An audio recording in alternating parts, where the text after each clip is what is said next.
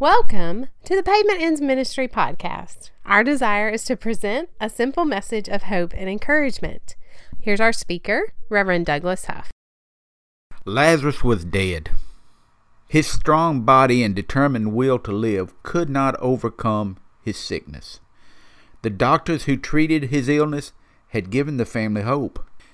His sisters had prayed to Jesus, and their faith in God had given them hope.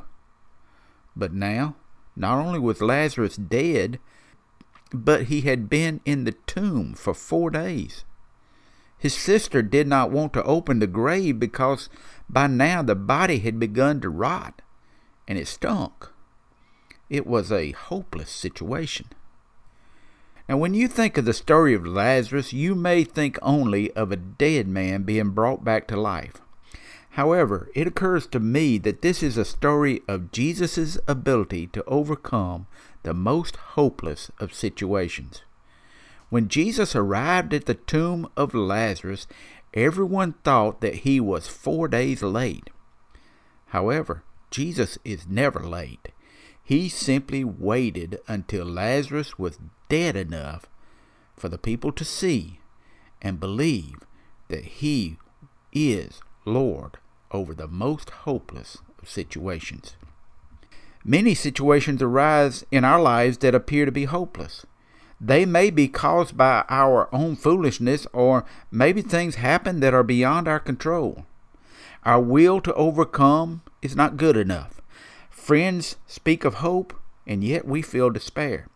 We have prayed, but it seems that Jesus does not hear. Now our situation stinks worse than a four day old corpse, and we are saturated with hopelessness.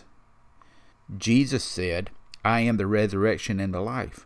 The one who believes in me, even if he dies, will live. Everyone who lives and believes in me will never die ever. Now, if Jesus can raise a dead man for the glory of God, he can handle your problems for the glory of God. Bring your mess to Jesus. Loose yourself and let yourself go. I promise you this in Christ, there are no hopeless situations. My name is Douglas Huff. I'm from down where the pavement ends. Y'all come to see us sometime. For more information about Pavement Ends Ministry, like us on Facebook or email us at pavementendsministry at gmail.com. Douglas is always available for speaking engagements. Thank you for listening in to Pavement Ends Ministry.